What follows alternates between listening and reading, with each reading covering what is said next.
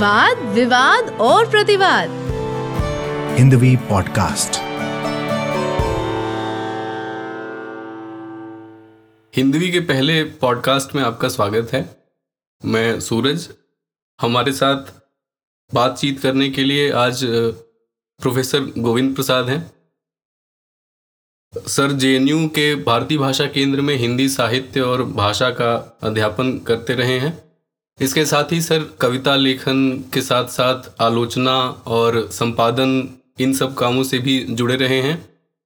Sir के संपादन में चार भाषाओं का एक शब्दकोश भी आ चुका है, जिसके कई खंड आए हैं, जिनमें फारसी, उर्दू, हिंदी और अंग्रेज़ी भाषा शामिल है। सर से आज हम भाषा भाषा की संस्कृति और भाषाई राजनीति पर बात करेंगे। सर आपका स्वागत। धन्यवाद शुक्रिया बहुत बहुत। शुरुआत करते हुए हम पहला सवाल भाषा और संस्कृति से जुड़ा ही लेना चाहेंगे। वो ये है कि सांस्कृतिक परिवर्तन जो है वो भाषा को प्रभावित करता है। तो वो किस तरह से करता है? भाषा इस परिवर्तन में कैसे योगदान देती है? इस सवाल का जवाब देते हुए आप चाहें तो आप हिंदी के साथ साथ अन्य जो भी भाषाएँ हैं चूँकि आप तमाम और भाषाओं की भी जानकारी रखते हैं, उसके विशेषज्ञ हैं तो आप उनसे जोड़ते हुए तुलनात्मक ढंग से भी इस पर बात करिए कुछ। भाषा और संस्कृति के संदर्भ में जो आप जानना चाहते हैं, मैं ये स्पष्ट कर दूँ कि किसी भी देश की संस्कृति या कहीं जो भी भाषा जो है वो अनिवार्यता एक सांस्कृतिक रूढ़ी है। कहने का अर्थ ये है कि भाषा और संस्कृति अनिवार्यता एक दूसरे से संपृक्त है जुड़ी हुई हैं। जी। ना? और संस्कृति का प्रभाव भाषा पर अनिवार्यता पड़ता है। इसीलिए मैंने कहा कि भाषा संस्कृति की अनिवार्य रूढ़ी है। उसको, उसका आप पलायन नहीं कर सकते हैं। और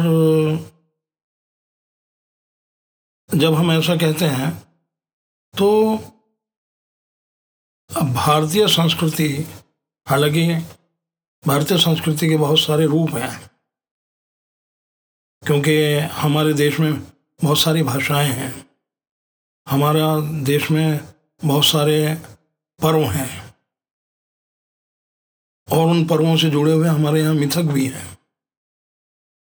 देवी देवताएँ भी हैं, कुछ मान्यताएँ भी हैं, परंपराएँ भी हैं, रूढ़ियाँ भी हैं। तो इन परंपराओं के साथ साथ लगातार जो है भाषा साथ देती है। भाषा का सवाल दरअसल जो है बहुत अपने आप में विचित्र भी है और बहुत संक्षेप में कहना इसके लिए ज़रा थोड़ा मुश्किल काम है। क्योंकि भाषा कभी भी कोई एक भाषा नहीं होती। भाषा के कई प्रकार होते हैं। भाषा कई वर्गों से जुड़ी होती है। क्लास से भी जुड़ी होती है। वर्गीय चरित्रों से भी जुड़ी होती है। अगर आप केवल दिल्ली की ही भाषा को ले लीजिए तो दिल्ली की भी कोई एक भाषा नहीं है। दिल्ली में जो ज़बान बोली जाती है, वो कोई एक ज़बान नहीं है। दिल्ली में कारीगरों की ज़बान अलग है, कारखानदारों की ज़बान अलग है। जो तजारती हैं, व्यापारी हैं, उनकी ज़बान अलग है। जो पढ़ने लिखने वाले लोग हैं, वो अलग हैं।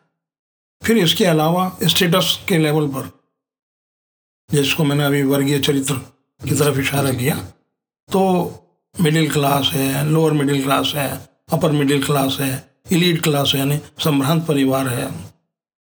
इन सबसे भाषा जो है, लगातार बदलती रहती है। इसलिए मैं इस बात का कायल नहीं हूँ कि भाषा का अभी सवाल बहुत सारे एक लंबे समय से हम सुनते आ रहे हैं कि भाषा का मानकीकरण होना चाहिए। तो भाषा का मानकीकरण कहाँ तक उचित है? कहाँ तक समीचीन है? ये सवाल उठाने कहाँ तक जायज़ हैं? क्या ये संभव है? और अगर ये सवाल उठता है तो इसकी ज़रूरत क्या है? हमें इस पर विचार करना चाहिए। देखिए, अब हम थोड़ा सा चीज़ों को मैंने जैसे कहा कि भाषा का सवाल जो बहुत विस्तार वाला है। हम भाषा पे किस दृष्टि से विचार करें? रोज़मर्रा की एक ज़बान होती है, प्रशासन की एक अलग ज़बान होती है, कार्यालयों की एक अलग ज़बान होती है एकेडमिक्स की एक अलग ज़बान होती है। तो कहने का मतलब भाषा के तो बहुत सारे रूप हैं। तो हमें ये, मैं ये जानना चाहूँगा कि आप कौन सी भाषा की बात कर रहे हैं? क्योंकि मैंने जैसे अभी फरमाया, अर्ज़ किया कि अगर दिल्ली में ही देखेंगे जी। तो दिल्ली की ही कितनी सारी बोलियाँ हैं? जी जी जी। जबानें अलग अलग हैं। थोड़ी थोड़ी दूर पर जो है पेशेवराना जो जबान है दिल्ली वाले लोगों की वो अलग है। काम करने वालों की बिल्कुल अलग है। तो जबान का जो मसला है उसके बारे में हम कोई एक दृष्टि हाँ इतना ज़रूर है कि ज़बान का काम क्या है। अगर हम इस पर सामान्य तौर पर विचार करें, आखिर जो भाषा है, उसकी भूमिका क्या है? एक तो यह है कि उसको व्यवहार करने वाला कौन है? इससे तय होती है वो भाषा? व्यवहार करने वाला उस भाषा से क्या काम लेना चाहता है? इससे भी तय होती है ये भाषा? तो हमें ये निर्धारित करना पड़ेगा, हम भाषा को किन लोगों के संदर्भ में हम इस भाषा की बात कर रहे हैं? हम एकेडमिशंस के स्तर पर हम बात करना चाहते हैं। या जो पेशे पेशेवराना लोग हैं अलग अलग छोटे मोटे काम धंधे करने वाले लोग हैं, कारखानदार हैं, उनकी बोलियाँ अलग हैं, उनके लिए हम काम करना चाहते हैं, उस उस दृष्टि से विचार करना चाहते हैं। तो मैंने जैसा अर्ज़ किया कि भाषा एक बहुत विस्तृत एक विषय है ये, है ना? और हालाँकि भाषा का काम तो ये है कि दूसरे तक पहुँचना। आप ऐसी बोली बोलें जो दूसरे तक संप्रेष्य हो, सहज संप्रेषित हो जाए, या जो आपका मंतव्य है, वो उसी अनुपात में दूसरे तक पहुँच जाए। मुझसे एक बार किसी ने पूछा कि आप किस तरह की भाषा चाहते हैं तो अचानक मेरे जबान, मेरे मन में एक शेर आया। हाफिज जलंधरी का शेर था। हफीज अपनी बोली, मोहब्बत की बोली। हफीज अपनी बोली, मोहब्बत की बोली, न हिंदी, न उर्दू, न हिंदुस्तानी। तो उन्होंने कहा कि हमारी बोली जो है, वो तो मोहब्बत की बोली है। अब अगर आप इस बात को कहें तो ये एक इशारा है। अपना अपना शायरान अंदाज में उन्होंने कुछ कहने की कोशिश की है है ना? लेकिन मैं समझता हूँ शायद आपकी बात इतने से नहीं बनेगी। हमारा सर इस सवाल पे सोचते हुए एक बात दिमाग में ये चल रही थी मुख्यतः कि जैसे दो अलग अलग संस्कृतियाँ अगर वो मिल रही हैं जैसे आप अगर मध्यकालीन समय लें जब मुगल आए या इधर का लें अं, अंग्रेज़ आए हम्म। तो इनकी संस्कृति जब यहाँ की संस्कृति से मिली तो वो जो वो मिलना है उससे दोनों ही संस्कृतियों का रूप बदला। ठीक है। वो बदलना भाषा को कैसे बदलता है? भाषा में भी क्या उस तरह का, एक तरह से कह लें मेल जोल होता है भाषा भी एक दूसरे में घुलने मिलने लगती है। किस तरह से वो बदलता, हम ये ये कहना चाह रहे थे। इस पे बात करना चाह रहे देखिए, जब आप कह रहे हैं कि दो संस्कृतियाँ, एक दूसरे, संस्कृति क्या है? संस्कृति किसी भी देश की, मुल्क की, जो कहिए कि कुछ परंपराएँ चली आ रही हैं वो उनकी कुछ मान्यताएँ हैं वो चाहे धर्म से जुड़ी हो सकती हैं मज़हब से जुड़ी हो सकती हैं पंथ से जुड़ी हो सकती हैं है ना? तीज त्यौहार हैं आपके वगैरह वगैरह ये सारी चीज़ें जो हैं मिल के तो ये एक तरह से संस्कृति का रूप धारण करती हैं। और जब ये संस्कृति बनती है तो इसको व्यवहार में लाने के लिए व्यक्ति किसी न किसी अभिव्यक्ति का सहारा लेता है। उस संस्कृति के लिए कुछ गाने भी बनेंगे। उस संस्कृति के लिए कुछ प्रतीक भी आएँगे। उस संस्कृति को अभिव्यक्त करने के लिए कुछ खास तरह के तीज, त्यौहार, पर्व, रंग, उत्साह, उत्सव ये मनाए जाएँगे, है ना? और इन सब की अभिव्यक्ति जो है, भाषा के बिना संभव नहीं है। वो गान में भी हो सकती है शायरी में भी हो सकती है या रोज़मर्रा के जो व्यवहार हैं उसमें होती है।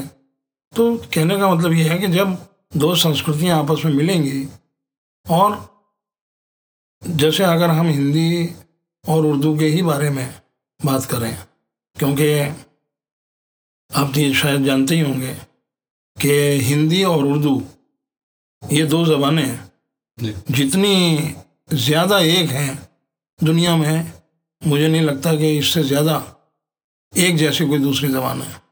दो ज़बान होते हुए भी, क्योंकि इतनी एक दूसरे के करीब हैं कि इनको अलग कर पाना बड़ा बहुत बहुत मुश्किल है।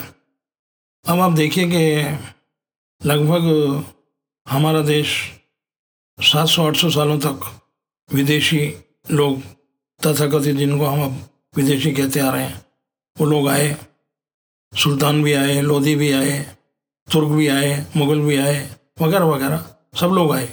और उसमें से कुछ शुरू के लोग जो थे, दसवीं, ग्यारहवीं ग्यारहवीं शताब्दी तक के लोग, वो लूटपाट थे, करने वाले लोग थे। और वो कत्लेआम कर दिया, धन, सोना, वगैरह वगैरह लूट कर ले गए। लेकिन उसके बाद जो फिर कुछ लोग आए, बाकायदा से उन्होंने इस मुल्क को एक तरह से अपना देश मान लिया। अपना लिया। इसको अपना लिया। अपनाने का क्या मतलब? यहाँ के जो तीज त्यौहार थे यहाँ की जो जबान थी यहाँ की जो बोलियाँ थीं यहाँ के जो पर्व थे उसमें उन्होंने अपना सहयोग देना शुरू कर दिया। क्योंकि प्रशासन इस बात को बेहतर तरीके से जानता है कि आप अगर किसी दूसरे देश में हैं तो वहाँ के लोगों को दिल जीतने के लिए जब तक आप उनकी बोली, उनकी वाणी, उनकी वेशभूषा और उनके तीज त्यौहार, उनकी जो मान्यताएँ हैं, अगर उनको आप नहीं अपनाएँगे तो आप यहाँ बहुत लंबे समय तक इनका दिल नहीं जीत पाएँगे। तो लिहाजा इस सब काम के लिए भाषा एक हम उनके पास एक बहुत बड़ा हथियार है। तो आप देखते हैं कि जिसे हम उर्दू कहते हैं तो तो लश्कर की ज़बान हो गई। जितनी भी छावनियाँ थी, दिल्ली, मेरठ, आगरा, सब जगह, जितने भी फौजी, लश्कर, उन सब बीच वो जब बाज़ार में निकलते थे तो यहाँ के लोग और वहाँ के लोग, अब बातचीत के लिए तो कुछ ना कुछ आदमी, कोई ना कोई रास्ता ढूंढेगा, तलाश करेगा। लंबे समय तक एक साथ रहते रहते हैं, बातचीत करते एक दूसरे से। मुलाकात आदान प्रदान लफ्ज़ों का आदान प्रदान हुआ। और धीरे धीरे धीरे धीरे ये ज़बान जो है एक तरह से हमारी हिंदी भाषा लंबे समय तक जिसको आज हम उर्दू कहते हैं, वो हिंदवी ही रही है। मीर ने भी उसको हिंदवी ही कहा है। हिंदी भी कहा, हिंदवी भी कहा। ये तो सत्रह सौ अट्ठानवे के आसपास जाके इसका नाम उर्दू आया है। उर्दू नाम तो था ही नहीं पहले इसका, है ना?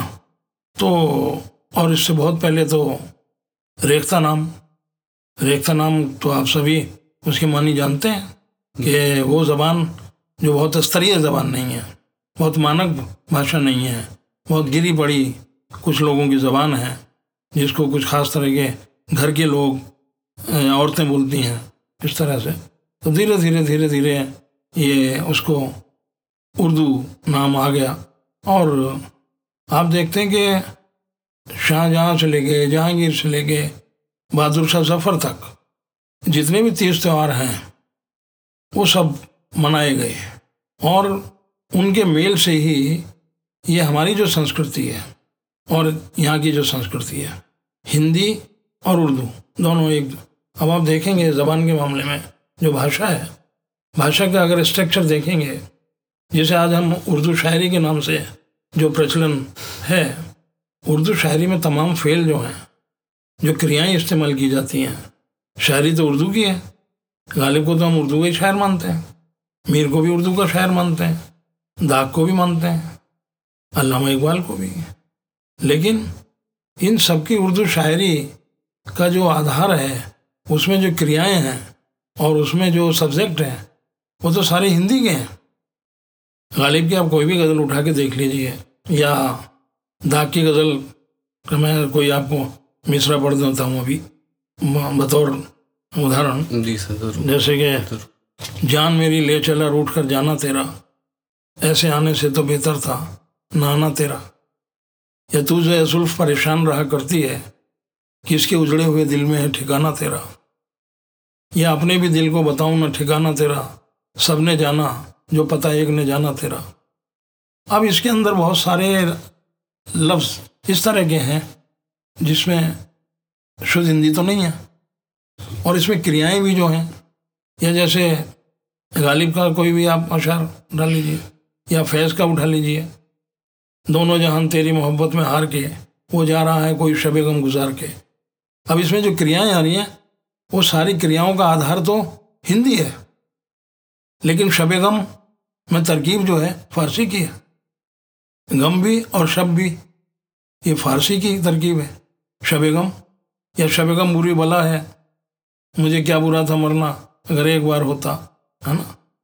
अब ये जो, माने भाषा का विन्यास जो है, अगर हम देखें, उसमें कुछ अल्फाजों की बंदिश, शब्द पद, शब्द युग्म, ऐसे आ जाते हैं, जो फारसी से हैं। जिनकी तरकीब फारसी जैसे हम तरकीब समास है ना? तो उसमें फारसी के भी हैं अरबी के भी हैं तुर्की के ये सारे अल्फाज बीच में आ जाते हैं। और जो क्रियाएँ हैं या संज्ञाएँ हैं या सर्वनाम हैं फारसी में मैं तो उर्दू शायरी वाले तो मैं को तो मैं ही बोलेगा। फारसी वाला तो मन बोलेगा और लेकिन उर्दू वाला तो मैं ही बोलेगा। जी तुमको संस्कृत में तो तुम बोलेंगे। लेकिन हिंदी वाला तो तू ही बोलेगा उर्दू वाला भी तू ही बोलेगा। है ना? अभी मैंने शेर पढ़ा ना तू जो है जुल्फ परेशान रहा करती है। अब जुल्फ तो हिंदी का नहीं है। परेशान भी हिंदी का नहीं है परेशान भी फारसी है। अब इसके आने से अब कहने का मतलब ये दो जबानों का दो संस्कृतियों की वजह से जो ब्लेंडिंग हुई है ये इतनी रच बस गई है। हमारी संस्कृति में, हमारे रोज़मर्रा में, हमारे दैनिक व्यवहार में, क्या आप इसको अलग कर सकते हैं? मुमकिन नहीं है। संभव नहीं है। आप दो कदम नहीं चल पाएँगे हिंदी के बल पर। अगर आप शुद्ध हिंदी का दावा करेंगे तो आप दो चार कदम चलना जो है ना, हिंदी के बल पर चलना मुश्किल हो जाएगा। पर उस उस भाषाई शुद्धता पे तो लगातार बात ही करते हैं लोग। देखिए एक धड़ा ऐसा हमेशा रहा ही है अभी भी है जो कर रहा है। भाषा की शुद्धता का जो लोग कायल हैं वो शायद इस बात को नहीं जानते। उन्हें ये बात तो मालूम होना चाहिए। बहुत पहले कहा गया था कि भाषा जो है और जल जो है ये हर चार छः मील के ऊपर बदलते रहते हैं है ना? भाखा बहता नीर बहुत पहले कहा गया है। संस्कृत है कूप जल संस्कृत है कूप जल और भाखा बहता नीर है। बहता नीर क्या है? परिवर्तनकारी है। ये प्रवाहशील है। एक जगह रहेगी तो भाषा जम जाएगी। भाषा विकास नहीं कर पाएगी। भाषा का विकास जो है उसके लिए ज़रूरी है कि भाषा के अंदर इतनी शक्ति होनी चाहिए कि तमाम जो दूसरी परंपराएँ हैं। दूसरी जो व्यावहारिक जीवन की अनिवार्यताएँ हैं या नए नए जो चीज़ें आ रही हैं उनको अपने में सोखने का जज्बा जबान के अंदर होना चाहिए। ये जबान की ताकत होती है है ना?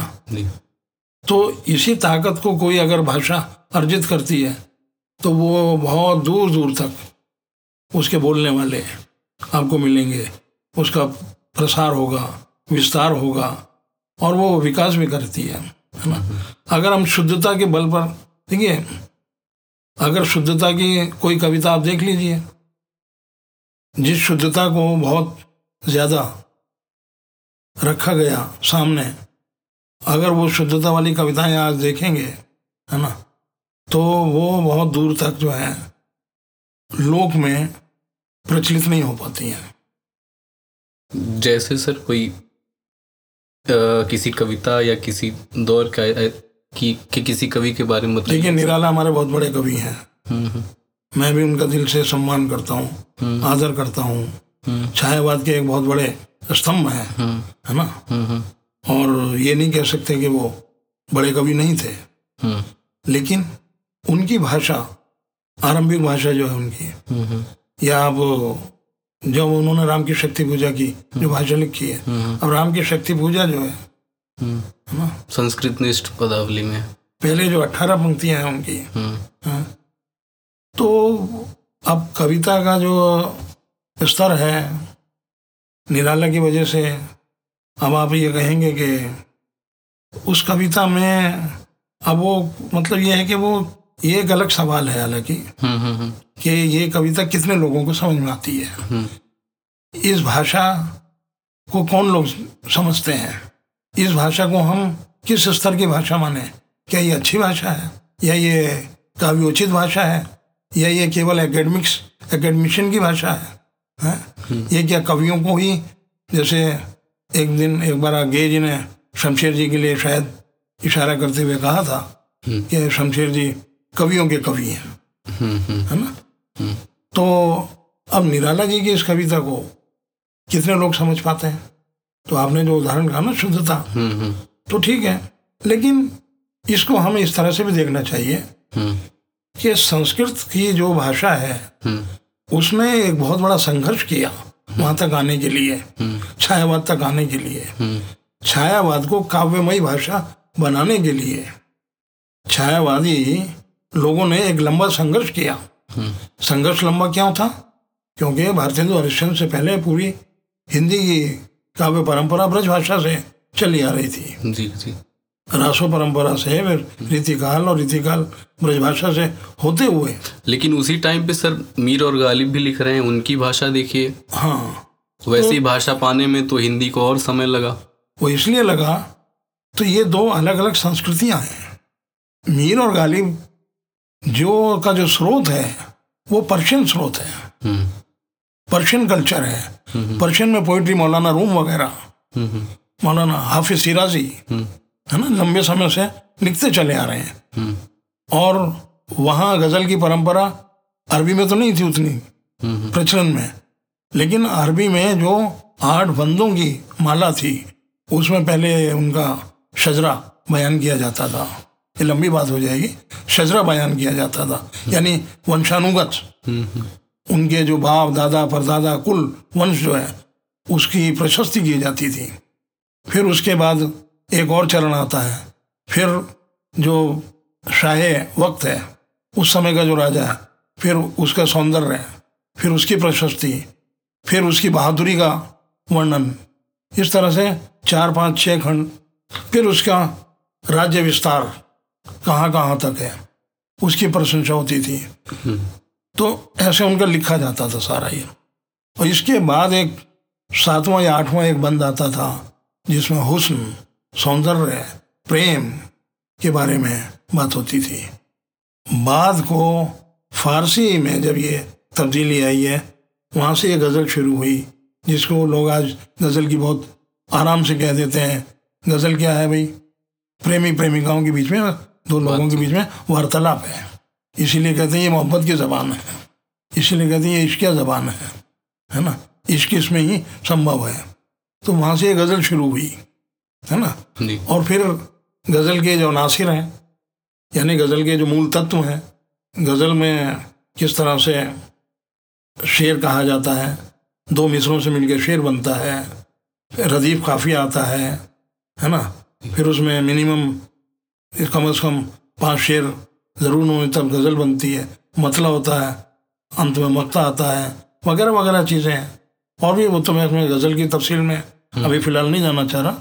लेकिन सवाल ये कि आपने जो सवाल उठाया कि उसी समय ये दो संस्कृतियाँ ये उर्दू तो बहुत पहले से ये सब उसमें तो शायरी हो रही थी है ना? तो पर्शियन की जो पोइट्री है और वहाँ से जो प्रोज भी आ रहा था तो उनके पीछे वो परंपरा थी। इसलिए हमारे यहाँ वो गद्य नहीं मिलता। हमारे यहाँ से बहुत पहले उर्दू में गद्य मिलता है। हिंदी में बहुत बाद में आके मिलता है। हिंदी में छोटा मोटा आलोचना भी नहीं है। जबकि आप देखेंगे मीर बहुत पहले जो है अपने समकालीन कवियों के बारे में बड़ी वजाहत के साथ लिख चुके हैं। आलोचनाएँ जो उनके समकालीन शायर थे। उनकी मतलब कमोबेश उनके बारे में उनकी शायरी के बारे में उन्होंने बहुत अच्छी तरह से बयान किया। फिर उन्होंने मसनवियाँ लिखी हैं और कोई दो चार मसनवियाँ भी नहीं लिखी हैं। लगभग मैंने जहाँ तक देखा है कम से कम पंद्रह बीस मसनवियाँ उन्होंने लिखी हैं। और शायरी तो उनकी अब उन सारा उर्दू दुनिया उनको जो है खुदा सुखन के नाम से जानता आज भी याद करता है। और बेहतर जो नश्तर कहे जाते हैं बेहतर शेर जो अशार हैं उनके, जो माने जाते हैं, है ना? और मीर से पहले भी हालाँकि शायरी हो रही थी। कुली कुतुब शाह वगैरह, सिराजुद्दीन वगैरह, सिराज औरंगाबादी, है ना? दक्षिण के अंदर जो हो रही थी। दक्षिण के बाद में, फिर बाद में मीर साहब आते हैं तो रंग बदलता है धीरे धीरे है ना? तो वहाँ की शायरी अलग थी, दक्षिण की शायरी अलग थी। तुझ की सिफत लाले बदख्शां सु कहूँगा। जादू है तेरे नैन, गजालां सु कहूँगा। है ना? इस तरह की शायरी हो रही थी। बाद बाद में धीरे धीरे मीर की शायरी, फिर दिल्ली की ज़बान का रंग है उसमें सारा। और दिल्ली की ज़बान का वो रंग है जो एक तरफ़ रोज़मर्रा का भी इस्तेमाल है। दिल्ली की वो तो उनका दावा था कि मैंने तो दिल्ली की ज़बान जो है जामा मस्जिद की सीढ़ियों पर बैठ के सीखी है। किसका दावा था सर ये? मीर तकी मीर मीर साहब तक का। मीर का। और उन्हें दिल्ली की ज़बान के ऊपर बड़ा वो फ़ख्र था हम्म, हम्म, है ना? हम्म, और आपको याद होगा कि बड़ा ये फिलबदी उनके बारे में सुनाई जाती है। जबान को लेके। जब वो आगरा गए थे तो बैलगाड़ी में गए थे। आगर का पहना हुआ था चोला जो होता है ऊपर से नीचे तक। धूल धक्कड़ में तमाम ऊपर से नीचे तक थे। हम्म, जहाँ देखा उन्होंने मुशायरा हो रहा है तो उन्होंने भी एक पर्ची जो है अपने नाम की दे दी जैसा हम सुनते आए। जब पर्ची दी कि हम भी कुछ कहना चाहते हैं। तो जब वो गए वहाँ पर तो जब खड़े हुए तो लोग हंसने लगे उनको देखकर। उन्होंने देखा कि किस तरह का आदमी है ये पहनने ओढ़ने का इस आदमी को सलीका नहीं है हैं? ऊपर से नीचे तक ये आदमी जो है गर्द में लिपटा हुआ है। हम्म, तो जब उन्होंने लोग नीचे से हंसने की आवाज़ें आने लगी जब थोड़ा सा खामोशी हुई तो लोग कुछ फप्तियाँ फप्तियाँ भी कस रहे थे। अरे भाई कौन साहब हैं आप? कहाँ से आए हैं? क्या है? क्या ताल्लुक है आपका? कहाँ से ताल्लुक वगैरह? तो जब मीर साहब ने सोचा कि अपने बारे में उन्हें लगा कि अब मुझे कुछ कहना चाहिए तो उन्होंने ये फिलवती उनके नाम से बताई जाती है। कि क्या बूदो बाज पूछो हो पूरब के साकिन हो। हमको गरीब जान के हंस हंस पुकार के दिल्ली जो एक शहर था आलम में इंतखाब। रहते थे मुंतखबी जहाँ रोज़गार के उसको फलक ने लूट कर वीरान कर दिया। हम रहने वाले हैं उसी जुड़े दयार के। ये उन्होंने आत्म परिचय के रूप में उन्होंने फ़िल्म बदी है ना? तुरंत। हम्म, जो कही जाती है जिसको आप हिंदी वाले लोग आशु कविता के नाम से जानते हैं। गालिब मीर के टाइम में जैसे उर्दू बोली जाती है वैसी भाषा तक पहुँचने में हिंदी को समय लगा। उस तरह का कुछ भी बोलने के लिए लिखने के लिए वैसी भाषा अपनाने के लिए समय लगा। उस भाषा के निर्माण में ही समय लगा एक तरह से। नहीं जिस- वो गालिब जो बोल रहे थे आप गालिब की शायरी की बात कर रहे हैं? नहीं नहीं या- उनके जो लिखे हुए के ज़माने में जो उनका जो लिखा हुआ उनका उनका जो टेक्स्ट है गालिब का मीर का वो जो लिख, लिखने में जिस भाषा का इस्तेमाल कर रहे शायरी हैं। हुई ना फिर वो? हाँ उनकी जो शायरी है हाँ। उनकी शायरी में जो भाषा देखने में मिल आती है वैसी भाषा हिंदी का जो साहित्य है उसमें आने में तो समय लगा। बाद में वैसी चीज़ें सामने आई। बीच में तो वही ब्रजभाषा ही चल रहा था। तो परिवर्तनकारी मोड़ उसमें आप कहाँ देखते हैं कि कहाँ से वो बदला? क्योंकि ब्रजभाषा के बाद अगर देखें हिंदी में लिखना शुरू भी किया भारतेंदु युग के लोगों ने किया द्विवेदी युग के लोगों ने किया मैथिली शरण गुप्त लिख रहे थे लेकिन वो भाषा तो एक तरह से उतनी कोई बहुत समृद्ध साहित्यिक भाषा तो नहीं थी वो। हम्म। नहीं देखिए ऐसा है ना कि गालिब के ज़माने की जो ज़बान है उसका सारा रस्म ख़त जो है वो तो फारसी का है। हम्म। और उनकी जो शायरी है उसकी बुनियाद में हम्म। उसका जो सोर्स है स्रोत जो है वो पर्शियन है। पर्शियन से में गज़ल चल रही थी। और उसी गज़ल के आधार पर उन्होंने भी गज़लें कही अपनी है ना? और ज़बान भी उनकी वही है। उसमें फारसी भी है उसमें तुर्की भी है ठीक है? लेकिन क्योंकि गालिब दिल्ली में थे और उनके सारे जो उर्दू ज़बान जो बनी है उसमें सारा जो व्याकरण है क्रियाओं का वो तो हिंदी का ही है। अब जो आप सवाल ये पूछ रहे हैं कि ऐसा कौन सा मोड़ था इस मोड़ पर आपको आने के लिए जब रीति काल का अवसान हो गया यानी ब्रजभाषा के जो आखिरी कवि थे घनानंद हम्म। और घनानंद के भी बाद एक और कवि हुए है ना? तो जब वो समाप्त हो गया तो उसके बाद भारतेंदु हरिश्चंद्र ने हिंदी को अपनाने की कोशिश की। और ये जो अपनाना है, ये इसलिए था क्योंकि उस समय ये जो दिल्ली, मेरठ, आगरा वगैरह में तो सारी जो है ब्रजभाषा ही बोली जाती थी, है ना? उसी में कविता भी होती थी। और ये धीरे धीरे धीरे धीरे जो है, ये बोली जो है, फिर खड़ी बोली की तरफ़ आने लग गई। और तो भारतेंदु ने ये कोशिश की कि क्यों ना कविता जो है, खड़ी बोली में की जाए। उन्होंने प्रयास भी किया, लेकिन वो सफल नहीं हो पाए। फिर धीरे धीरे जो है, जिनका अभी आपने नाम लिया शरण गुप्त हैं श्री राम शरण गुप्त हैं, है ना? ये सब लोग, इन लोगों ने कुछ प्रबंध काव्य वगैरह या खंड काव्य लिखने शुरू किए, हिंदी की खड़ी बोली में। अब ये खड़ी बोली जो है ये कहाँ से आ रही है? ये जानना बहुत ज़रूरी है। आपका जो बिंदु है ना कि उधर तो गालिब लिख रहे थे या मीर लिख रहे थे हम्म। और इधर नहीं था हम्म। तो ये हिंदी कैसे आ गई? हम्म। असल में हिंदी का जो विकास है हम्म। वो कहाँ से शुरू हो रहा है? आपको बहुत पीछे जाना पड़ेगा इसके लिए। हम्म। यानी बौद्ध काल से लेके बौद्धों की जो भाषा है क्या है? और महावीर की जो जैन धर्म की जो भाषा है हैं? इसके बाद फिर जब आना पड़ेगा आपको धीरे धीरे तब धीरे धीरे जो है हिंदी का एक विकास जो है शुरू होता है। हम्म। यानी बौद्धों की भाषा क्या है? थी? पाली। पाली। और महावीर जैनियों की भाषा प्राकृत। हम्म। और अब ये जो भाषा है जिसमें आता है ये हिंदी के कितने करीब है? जैसे बुद्ध का संदेश है सब्बम खणिकम। सब्बम खणिकम। हम्म। सब कुछ क्षणिक है। ये पाली भाषा है। हम्म। या दूसरा उनका संदेश है अप दीपो भाव। हम्म। अप माने आप। आप अपना दीपक आप बन। है ना? या मध्यम निकाह है। ये उनकी पारिभाषिक शब्दावली है बौद्ध धर्म की मैं बता रहा हूँ। ये मैं उदाहरण इसलिए दे रहा हूँ आपको कि ये शब्द कैसे जो है मध्यम माझा बीच में आज भी मराठी में मिलता है। मध्य का मध्य मध्यम है ना? निकाय संस्कृत से आ रहा है ये है। तो ये धीरे धीरे ये संस्कृत असल में भाषाएँ बोलियाँ विकास करती हैं। इसीलिए अब किसी ने जो कहा है ना संस्कृत है कूप जल। हम्म। भाखा बहता नीर। भाषाएँ जो हैं चलती रहती हैं। कबीर दास ने कहा है शायद। चलती रहती हैं। भ्रमण करती हैं। ट्रेवल करती हैं।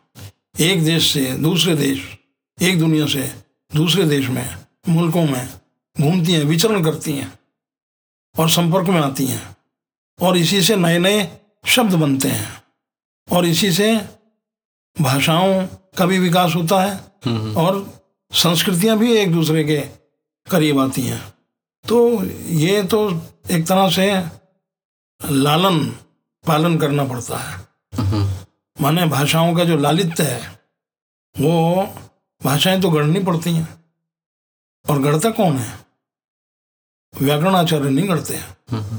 सहज सामान्य बोलने वाले जो समाज है, वही भाषा को बनाता है। कभी कभी आपको मालूम होगा लेकिन उसका मानकीकृत मानकीकृत स्वरूप तो मानकीकृत पर भी देखो अभी हम आते हैं मानकीकृत पर भी आते हैं। आपको कोई शब्द बहुत मुश्किल लगता है? और कोई कोई शब्द आपको बहुत किसी शब्द का अर्थ कहते हैं तो बड़ा आसान शब्द है। हाँ। इस पर हमारा कहना यह है कि कोई शब्द ना मुश्किल होता है ना आसान होता है। आपके परिचय में वो शब्द नहीं है इसलिए मुश्किल है। और आपके व्यवहार में आपके परिचय में वो शब्द रहा है तो उस शब्द का आप अर्थ भी जानते हैं। ऐसे तो ये भी कहते हैं सर कि किसी शब्द का कोई अर्थ नहीं होता है उसका अर्थ जो है वो उसके संदर्भ से आता है। वो इसलिए नहीं होता है कि लिटरेरी जो है आर्बिट्रेरी चीज़ है। Language is a arbitrary function है ना? तो मैं इसको कब कहता हूँ? आप उसको प्याला बोलते हैं। मैं जिसको कब कह रहा हूँ आप उसे गिलास कह रहे हैं। तो अभी जो बहुत पहले आपका एक आपने कहा था कि शब्द जो है वो प्रतीक है। हम्म। और प्रतीक जो है कभी कभी पावर बनता है। हम्म। आप उसे एक पावर के रूप में आप उसे सिम्बोलाइज करते हैं। हाँ वो वो सर ये था कि पियरे बोर्द्यू फ्रांस के समाजशास्त्री हैं। उन्होंने कहा था कि भाषा को कि भाषा जो है वो लैंग्वेज इज़ सिंबॉलिक पावर ठीक है। तो वो उसमें बो, ये बोलते हुए भाषा को सिंबॉलिक पावर बोलते हुए वो ये भी कहते हैं कि भाषा सिर्फ़ कम्युनिकेशन का माध्यम नहीं है। वो वो इसको पावर रिलेशन से जोड़ते हैं। बल्कि ये यहाँ तक कहते हैं कि इंसान जिस भाषा का व्यवहार करता है उसका स्वरूप इस बात से निर्धारित होता है कि सामाजिक संरचना में वह कहाँ मौजूद है। हर व्यक्ति का अपनी ही भाषा में बोलना यह बताता है कि अस, उसके अस्तित्व का लोकेल क्या है। वो कहते हैं कि व्यक्ति की इसी मौजूदगी से ही यह बात भी निर्धारित होती है कि किसे सुना जाएगा कौन बीच में बोल सकता है कौन सवाल कर सकता है और किस सीमा तक कर सकता है। ये जो बोर्डेल तो, की बात आप कर रहे हैं ना हाँ। लेकिन ये कब संभव है? माध्यम तो भाषा ही हुई ना। हम्म हम्म। लोकेल कैसे निर्धारित होगा? हम्म।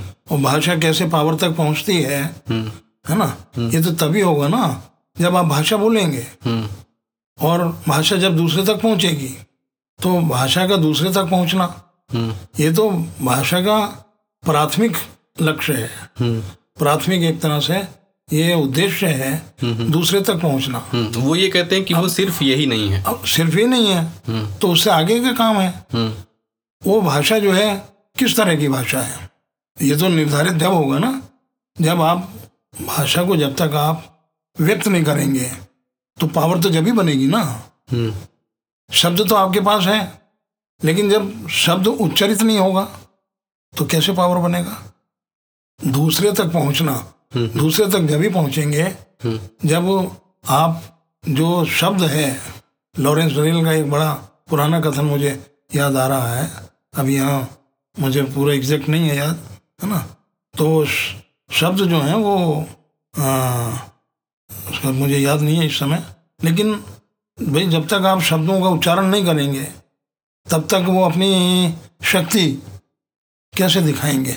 दूसरे तक आप जो कहना चाह रहे हैं तो पावर तो जब ही बनेगा ना जब दूसरे तक वो किस तरह पहुँच रहा है वो उनकी बात अपनी ठीक है हम्म हम्म। कि भाषा केवल जो है संप्रेषित ही नहीं करती है। हम्म हम्म। दूसरे लेकिन जब तक संप्रेषित नहीं करेगी तो उसकी भाषा में हम्म। पावर है या नहीं है किस वर्ग की भाषा है वो या जिस लोकल की बात कही है कि जो आदमी बोलने वाला है उसका क्या स्वभाव है या उसमें कितनी शक्ति है ये सब कैसे निर्धारित होगा? ये तो नहीं हो सकता निर्धारित बिना बोले। दूसरे तक पहुँचना तो भाषा का अनिवार्य धर्म है। और वो फिर पहुँचती कैसे है? किस रूप में पहुँचती है? किस अंदाज में पहुँचती है, किस अदा से पहुँचती है, ये बोलने वाले पर निर्भर है, या उसकी भाषा पर निर्भर है। कि आप भाषा का व्यवहार किस अंदाज में करते हैं? भाषा तो है, लेकिन बोलने वाला भाषा के अंदर आहंग भर सकता है, आधा भर सकता है, एक विशिष्ट भंगिमा के साथ वो बता सकता है। जब विशिष्ट भंगिमा होगी तो उसका अर्थ दूसरा हो जाएगा। जैसे कि मुझे अब एक शेर याद आ रहा है बहुत पुराना। हाँ को इतना ज़्यादा खींचते क्यों हो? हाँ को इतना ज़्यादा खींचते क्यों हो? हम्म। फिर तो इसका मतलब दूसरा हो जाएगा। अगर हाँ को अगर आप बहुत खींचने लगे हैं ये करने हाँ तो फिर तो इस हाँ का मतलब ही दूसरा हो जाएगा। तो किस तरह से दूसरे तक पहुँचा रहे हैं? वो भाषा जो है उसका उच्चारण कैसे हो रहा है? किस अदा में किस विशिष्ट भंगिमा के साथ आप उसको संप्रेषित बनाते हैं है ना? ये भी अर्थ निर्धारित करती है।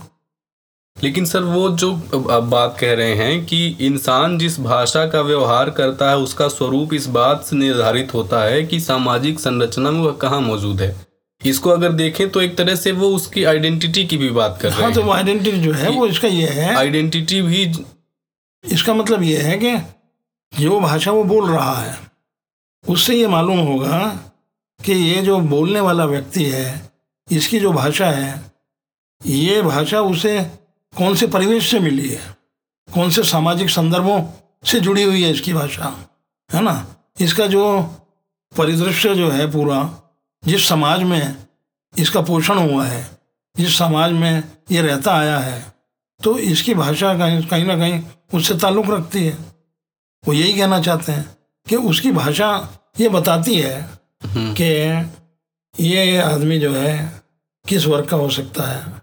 हम्म। या इसका स्वभाव कैसा हो सकता ये- है? यही कहना चाह रहे थे कि आइडेंटिटी से वो जोड़ देते हैं। आइडेंटिटी कह लीजिए। तो उसको अगर आप देखें अगर इस तरह से सोचें कि क्या अलग अलग जो वर्ग हो- हैं हमारे समाज में तो या अलग अलग एक एक सेंटेंस में कह सकते हैं अलग-अलग एक वर्गीय चरित्र है। हाँ।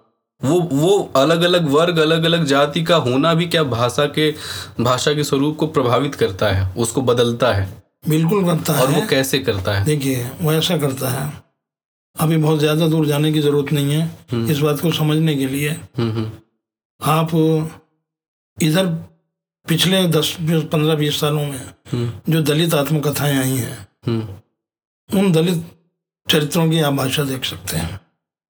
जिस बात के बारे में आप हम्म हम्म हम्म। कह रहे हैं कि कैसे वो भाषा प्रभावित होती है तो जितनी भी आत्मकथाएँ हैं उसमें जो दलित पात्र हैं या दलित कहानियाँ हैं है ना वो जो नायक हैं उनके।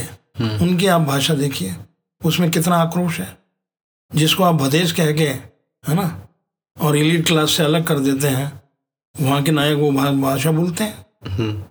तो उनमें आवेश है आक्रोश है गुस्सा है और ये सारा जो आवेश है और गुस्सा जो है हम्म हम्म। ये उनकी भाषा में तब्दील हो रहा है।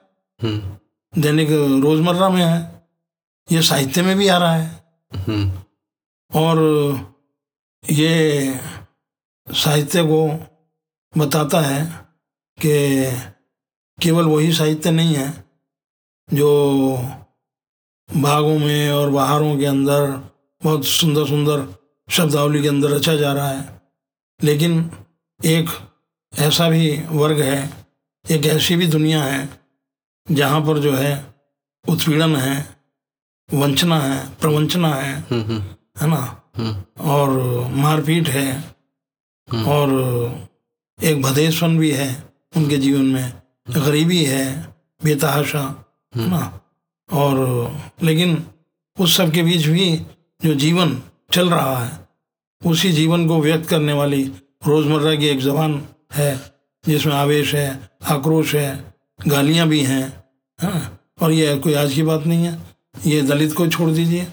दलित के अलावा राही मासूम रजा का उपन्यास उठा के देख लीजिए। कितनी गालियाँ हैं उसमें। और तो और वो हरामजादे कहानी उठा के देख लीजिए। भीष्म सानी की हम्म?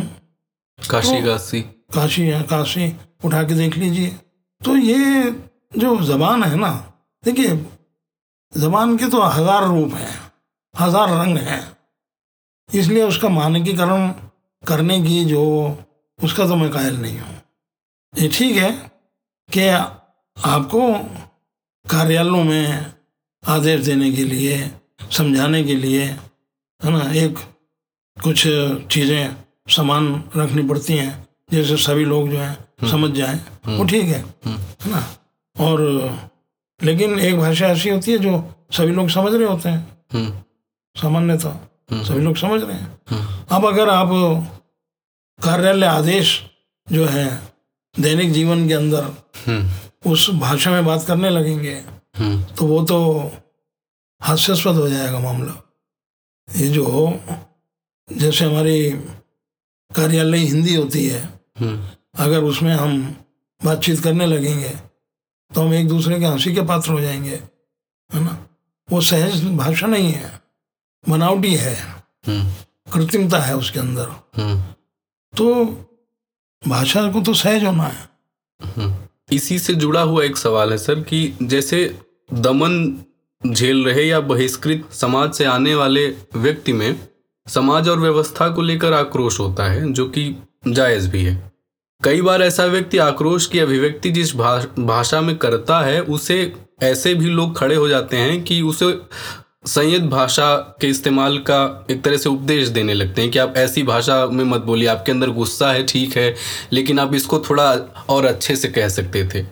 तो यहाँ पे हमारा सवाल ये है कि आक्रोश की भाषा कैसी हो और अपने साथ हुए दमन शोषण को अगर कोई बयान कर रहा है, उसको बोल रहा है, उसको उसको एक तरह से अभिव्यक्त कर रहा है तो उस भाषा की, उस अभिव्यक्ति की, उस भाषा के स्वरू- स्वरूप का निर्धारण कौन करेगा? इसका हक किसको है? उसको है जिसने वो सब झेला है या उसको है जो झेला नहीं है, देख रहा है या उसका कारण है? क्योंकि अक्सर जो लोग उंगली उठाते हैं, जो बोलते हैं कि आप संयत भाषा में बोलिए, उसको जो जिसने दमन या उस, ऐसा शोषण का दंश झेला है, वो ऐसे ज़्यादातर लोग उसमें से ऐसे होते हैं जो किसी न किसी तरह से उस दायरे में आते हैं सवाल के, जिस पे सवाल खड़ा होता है, उस दायरे में आते हैं।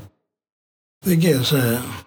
ये जो प्रश्न है, ये तो सीधा सीधा जो है, जो अभावग्रस्त जीवन और संतरास और प्रवंचनाओं को झेल रहा है और उसके मन में एक गहरा क्षोभ है दुख है है ना?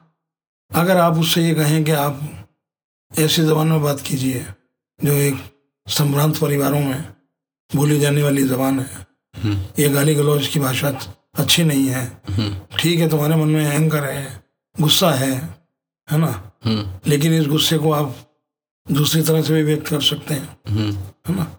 तो मैं कहता हूँ कि ये कहना ही एक तरह से लगभग वैसी स्थिति है कि आप ने जो झेला नहीं है जो आपने भोगा नहीं है तो उसको ये क्या अख्तियार है दूसरे को उपदेश देने का? क्योंकि कभी भी वो है ना मीरा का वो पुराना पद है। क्या है वो थे क्या है उसके? और न जाने को है ना? मेरे तो गिरधर गोपाल दूसरे हाँ हाँ उसमें एक और पद आता है ना कि मतलब भाई रस्सी जलने का अर्थ जो है तो रस्सी जानती है ना है ना? तो जो जला है दूसरा आदमी उस जलन को कैसे महसूस कर लेगा? और आप उसे कहते हैं जैसे हालाँकि संबंध थोड़ा नहीं है सीधा जब गोपियाँ ये सुनती हैं कि श्री कृष्ण जो है वो मथुरा जा रहे हैं। मथुरा गमन होता है उनका है ना? तो गोपियाँ सारी रोने लगती हैं और वो कहती है रोको मथुरा कृष्ण ये जा रहे हैं। तो उद्धव जो है एक करेक्टर है उद्धव। तो उद्धव को भेजा जाता है कि गोपियों को तुम संभालो। उनको समझाओ कि कोई बात नहीं। तो गोपियों को समझाने के लिए उद्धव जाते हैं। तो उद्धव का समझाना बिल्कुल वैसा ही है। क्योंकि गोपियों के मन पर जो गुजर रही है अपने आराध्य देव कृष्ण को छोड़कर जब वो मथुरा जा रहे हैं तो सारा हाहाकार मचा हुआ है। हम किसके सर रहेंगे? है ना? तो एक तरह से क्या ये ऐसा नहीं है कि आप उसकी अभिव्यक्ति को भी नियंत्रित करके दबे हुए को और दबा रहे हैं। और दबा नहीं रहे हैं। आप उसे उपदेश देके और उसके ऊपर जल पे नमक छिड़क रहे हैं। हम्म, तभी तो वो कहती है गोपियाँ हम्म, एक हुतो सो श्याम संग को आराधे ईश वो कहती है एक हुतो सो हमारे पास तो एक ही दिल था ना। हम्म हम्म। अब हम कौन से ईश्वर को नए ईश्वर को हम ये करें? हम्म। और फिर बाद में वो कहता है तुम्हारे उपदेश जो हैं उद्धव से वो कहती हैं गोपियाँ तुम्हारे उपदेश जो है ना हम्म। हमें कड़वी ककड़ी के समान लग रहे हैं। हम्म। जैसे कड़वी ककड़ी होती है ना हम्म तो आप हमें उपदेश दे रहे हो। तो अगर दलित लोगों को आप ऐसे उपदेश देंगे कि आपकी ये तो ये साहित्योचित भाषा नहीं है। और इसमें तो ये काव्योचित नहीं है ये। काव्य के कुछ प्रतिमान होते हैं। काव्य की भाषा की कुछ शुद्धता के कुछ प्रतिमान होते हैं। हम्म। अगर आप वो उन्हें सिखाएँगे हैं तो जो जीवन में उन्होंने भोगा है हम्म। उससे वो कैसे अपने आप को अलग कर पाएँगे? तो इसलिए भाषा तो वहीं से आएगी हम्म हम्म। जो उन्होंने भोगा है। हम्म, इसी इसी से जुड़ी हुई एक और बात है सर कि जैसे दमन हुआ शोषण हुआ उसका असर मन पे भी पड़ता है। बिल्कुल। और इंसान का मानसिक स्वास्थ्य प्रभावित होता है। स्वदेश दीपक की एक किताब है उनका आत्मकथात्मक संस्मरण है मैंने मांडू नहीं देखा जो जिसके बारे में आप जानते ही होंगे। हाँ हाँ। तो उसमें वो लिखते हैं एक जगह कि सात वर्ष मैं एक गहरी काली खाई में रहा। हम्म। भाषा का इस्तेमाल भी धीरे धीरे भूल गया। हम्म। लेकिन अंधेरे से बतियाता रहता था अंधेरे की भाषा में। एक लगातार अशांत रह रही आत्मा विचित्र भाषाएँ सीख लेती है और इसके शब्द नहीं होते किसी भी शब्दकोश में। तो क्या जीवन स्थितियाँ त्रासदी एवं दुख अपने तरह की भाषा गढ़ते हैं इंसान के अंदर भी? क्योंकि दृष्टि पर तो उसके असर पड़ता ही है ये सब झेलते हुए। दुनिया को जो देखना है वो बदलने लगता है। ठीक है। ऐसा है कि अभी आपने जो स्वदेश दीपक का नाम लिया हम्म। मैं उनका मित्र भी रहा हूँ उनके साथ रहा हूँ और जिस उपन्यास की आप चर्चा कर रहे हैं उसमें मेरा भी कहीं छोटा सा ज़िक्र है। मैंने मांडू नहीं देखा। हम्म। और उन्होंने बड़ी महत्वपूर्ण बात कही है कि मैं सात साल से एक गहरी खाई में और वहाँ जिस अंधेरे में अंधेरे में अंधेरे में अंधेरे की भाषा से है। लेकिन सवाल ये है कि व्यक्ति के स्तर पर आप उस भाषा को स्वप्न के माध्यम से या रूपों के माध्यम से बिंबों के माध्यम से। आत्मसात कर रहे हैं ग्रहण कर रहे हैं किसी भी रूप में। इसको थोड़ा सा आम इंसान से भी जोड़ के बताइएगा जो साहित्यिक लेखन नहीं कर रहा लेकिन अब सवाल ये है मैं वहीं पर आ रहा हूँ कि ये आपके अपने लिए तो संभव है लेकिन वो भाषा संप्रेष्य नहीं है। तो इसको आप एक बृहद समाज तक कैसे पहुंचाएँगे? हम्म। जिस भाषा की बात स्वदेश दीपक कर रहे हैं हम्म कि मैं लंबे समय तक जो है हम्म। ये एक विशिष्ट मन मनस्थिति है ये हम्म। एक लेखक की। हम्म। और उस दौरान उन्होंने जो झेला है हम्म। क्या उस सबको जो है शब्दबद्ध किया जा सकता है? हम्म नहीं। और अगर शब्दबद्ध किया जा सकता है हम्म। तो क्या वो उसी अनुपात में आया होगा? हम्म। जिस रूप में उन्होंने वो स्वप्निल हाँ। संसार अपने आसपास घिरा हुआ देखा होगा। हम्म तो उसकी तर्जुमानी जो तो मैं समझता हूँ पहली बात तो हु बहू नहीं होती है। जो हृदय में होता है वो होठों तक लाना उसको अब मुश्किल है। है। ना? क्योंकि वाणी जितना बताती है उससे ज़्यादा छिपाती भी है। भाषा जितना ज़्यादा बताती है। हमारे, कहते हैं ना कि हृदय के उद्गार होते हैं, लेकिन वो छिपाती भी है। तो इसलिए स्वदेश दीपक जिस मनस्ती की की बात कर रहे हैं। उस भाषा को एक वृहद समाज तक पहुंचाना मुझे नहीं लगता वो संभव है। क्योंकि वो भाषा, उसका मंतव्य, उसके प्रतीक वो अपने आप तक ही सीमित है। हम्म। या फिर वही समझेगा जो खुद या वही समझे वही वही मैंने कहा ना वो उनके व्यक्तिगत स्तर तक ही सीमित है। हम्म। उनके जो मनो संसार की जो दुनिया है हम्म। उसमें वो जो समझ रहे हैं। इसीलिए कहा कि व्रत समाज जो है पाठक वर्ग तक आप उसको साझा नहीं कर सकते। और भाषा। जब तक अगर साझा नहीं होगी तो भाषा का व्यापार समाप्त है। लेकिन सर क्या कोई चीज़ पूरी की पूरी समझ में आ जाए, ये बहुत ज़रूरी है या फिर ये भी ज़रूरी है कि उससे कुछ महसूस हो रहा है तो वो भी, वो, उसका जो महसूस होने वाला पक्ष है। क्योंकि कुछ समझ में आए या नहीं आए, बहुत सी चीज़ें हम पढ़ते हैं, कुछ समझ में आता है या नहीं आता है, लेकिन कुछ भाव पैदा होते हैं उसको पढ़ के। तो क्या वो वो महत्वपूर्ण नहीं है? नहीं, बिल्कुल ठीक है। देखिए, शत प्रतिशत जो है, मंतव्य दूसरे तक पहुँच जाए। हम्म। भाषा का काम तो यही है लेकिन ऐसा संभव नहीं है कि आप शत प्रतिशत जो है आप उसी अनुपात में जो आपका मंतव्य है ठीक उसको उसी रूप के अंदर दूसरे तक पहुँचा दें। हम्म हम्म। लेकिन जब वो नहीं पहुँच पाता है तो इतना ज़रूर है कि जो भावावेग हैं हम्म। जो संवेदन है हम्म हम्म। या जो बहुत संगोपनशीलता मन के अंदर उड़ान ले रही है। हम्म। तो ऐसी कुछ चीज़ें जो हैं उस भावावेग के माध्यम से हम्म। आप पहचानने लगते हैं कि ये व्यक्ति जो है इस तरह की पीड़ा से या इस तरह की दुनिया से गुजर रहा है। हम्म। तो उनका अपना महत्व है।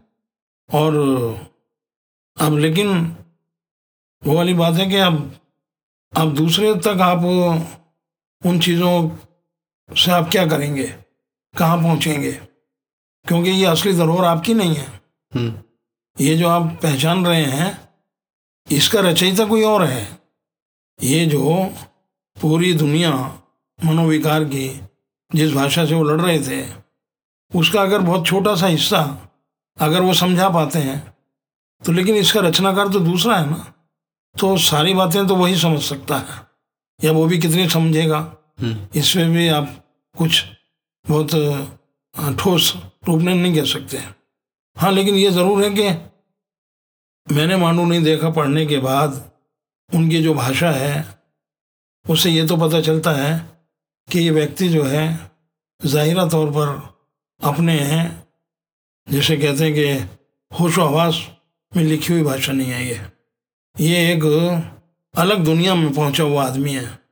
आप उसे बेखुदी का आलम कह सकते हैं। या एक एक अपनी बनाई हुई दुनिया है, जिसमें वो फ़िलहाल चल रहा है। या अपना एक ख़ास तरह का ज़िंदगी बसर कर रहा है। वही भाषा जो है, उसके, वो कैफियत एक तारी है उसके ऊपर। और उस कैफियत के वशीभूत वो ये शब्दों का चुनाव कर रहा है, भाषा का चुनाव कर रहा है। आखिरी सवाल, सर। रघुवीर सहाय की एक कविता है, बढ़िया अंग्रेज़ी वह आदमी बोलने लगा, जो अभी तक मेरी बोली बोल रहा था। मैं डर गया। क्या पावर पोजीशन में होने वाली भाषा एक तरह का हीनता बोध भी पैदा करती है? एक बहुभाषी समाज में किसी खास भाषा की वजह से पैदा होने वाले हीनता बोध को आप कैसे देखते हैं? कोई भाषा अच्छी भाषा या सत्ता की भाषा कैसे बनती है कि उससे डर पैदा होने लगे? और इसी में एक सवाल ये भी है कि क्या भाषा का भी एक बहुसंख्यकवाद होता है? देखिए रघुवीर साय की जिस कविता की आप बात कर रहे हैं हम्म। आप जानते हैं रघुवीर साय जितने कवि थे हम्म। शायद उससे अधिक पत्रकार भी थे। हम्म। इसमें तो कोई दो राय नहीं है। बिल्कुल। और रघुवीर साय की ये कविता जो है रघुवीर साय ने बहुत सारी कुछ इस तरह की कविताएँ हम्म। लिखी हैं हम्म हम्म। जिसमें भाषा के माध्यम से जो सत्ता पक्ष है सत्ता कैसे मतलब जो है भाषा का इस्तेमाल करती है या भाषा के माध्यम से कैसे सत्ता को बदला जाता है। भाषा की भी तो एक सत्ता बनती ही है फिर। भाषा की सत्ता जब वो सत्ता से जुड़े जाती है। हाँ। तो रघुवीर सहाय का इशारा कविता के माध्यम से कुछ उनकी और भी कविताएँ हैं। हम्म हम्म। तो उनके मन में एक विचार है। हम्म। इन कुछ कविताओं के पीछे उनके मन में भाषा के माध्यम से हम्म हम्म। कि कुछ साम्राज्यवादी ताकतें जो हैं हम्म। जब वो इतनी प्रबल हो जाती हैं तो भाषा भी जो है एक तरह से उनकी बोली बोलने लगती है। हम्म। तो इस तरह से एक भाषा का जो वर्चस्व है हम्म। भाषा का वर्चस्व जो है वो सत्ता के माध्यम से होता है। हम्म।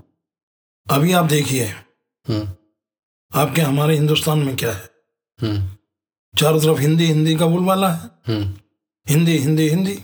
तो इसी कविता में अंग्रेज़ी की जगह हिंदी लिख दें। तो क्या कुछ बदलेगा अर्थ इसका? कैसे नहीं हम सवाल ये कर रहे हैं कि बढ़िया अंग्रेज़ी की जगह बढ़िया हिंदी हाँ वह आदमी बोलने लगा हाँ जो अभी तक मेरी बोली बोल रहा था मैं डर गया। ये इसी को आप किसी और भाषा का व्यक्ति इसी को पढ़े और वो अंग्रेज़ी की जगह हिंदी लिख के पढ़े। तो क्या ये कविता वही अर्थ देगी जो अभी अंग्रेज़ी लिखने पे दे रही वही अर्थ इसलिए नहीं देगी कि अंग्रेज़ी भाषा का जो विश्व स्तर पर जो वर्चस्व है वो फ़िलहाल हिंदी को नसीब नहीं है। हम्म। इसलिए ये वो अर्थ धारण नहीं करेगी कविता हम्म इसलिए अर्थ बदल जाएगा। हम्म। तो कवि ने जो क्या अंग्रेज़ी क्या क्या अर्थ देगी फिर वो? अंग्रेज़ी जो सोच के लिखा है ना हम्म। वो सोच के लिखा है। हम्म। क्योंकि अंग्रेज़ी भाषा जो है विश्व स्तर पर अपना वर्चस्व कायम कर चुकी है। हम्म उस भाषा को जो बोलता है हम्म। है ना? हम्म। अचानक अगर कोई आदमी गुस्से में आता है तो आप देखते हैं ना अंग्रेज़ी में डांटने लगता है। हम्म। तो क्यों डांटने लगता है? उसे पता है कि मेरी इस बोली का असर पड़ेगा। हम्म। है ना? लेकिन हिंदी में वो ताकत नहीं है। आपका कहना यह है कि भाषा का इस्तेमाल रौब जमाने के लिए भी होता है। बिल्कुल होता है। भाषा कहाँ से ताकत पा रही है? उसके बोलने वाला कौन है? हम्म। अब ये जो अंग्रेज़ी भाषा जो है हम्म। अंग्रेज़ी भाषा का जो वर्चस्व है हम्म। इसके पीछे हम्म। न दिखाई देने वाली दुनिया तो है ना? हम्म हम्म। सारे लोग जो हम्म। पूरा यूरोप जो है हम्म। और यूरोप में भी सारा यूरोप तो अंग्रेज़ी नहीं बोलता। हम्म लेकिन बावजूद इसके अंग्रेज़ी छाई हुई है। ठीक है ना? नहीं तो कहीं पोलिश बोली जाती है कहीं बल्गारियन बोली जाती है कहीं कुछ और बोली जाते हैं कहीं जर्मन बोली जा रही है। है ना? तो उन भाषाओं को वैसा वर्चस्व नहीं है। लेकिन अंग्रेज़ी जबान जो है एक जमाने से लेके हम्म हम्म। उसने एक पूरा दुनिया भर में अपना परचम फहराया हम्म। और आज भी वो बोली जा रही है। हम्म। अब ये जो भाषा की ताकत है हम्म। इसका इस्तेमाल जो है हम्म। दूसरे आदमी भी कर लेते हैं। हम्म। तो भाषा का ता, भाषा की ताकत तो है। हम्म आपने जो सवाल उठाया कि अगर इसकी जगह हिंदी रख देंगे हम्म तो हिंदी वो अर्थ नहीं देगी। कवि जिस अर्थ को बताना चाहता है, वो अर्थ संप्रेषित नहीं होता कविता से, हिंदी शब्द रख देने से। क्योंकि हिंदी भाषा के पास अभी वो शक्ति नहीं है कि जो पूरे दूसरे लोगों पर जो है आतंक कायम कर सके या वर्चस्व कायम कर सके, है ना? वो अभी गौरव तो नहीं है। अभी से आप गौरव कहें ना कहें ये तो एक अलग मसला है। भाषा पर और भी बातें हो सकती हैं। हाँ फिर और इसी कड़ी में आगे कभी भी की जा सकती हैं। आज के इस एपिसोड के लिए इतना ही। आपका बहुत बहुत शुक्रिया सर। धन्यवाद आपका बहुत बहुत आपसे बातचीत करके मुझे बहुत अच्छा लगा। और उम्मीद है कि हमारे सुनने वालों को कुछ चीज़ें पसंद आएँगी। शुक्रिया बहुत बहुत सुनते रहिए हिंदी पॉडकास्ट।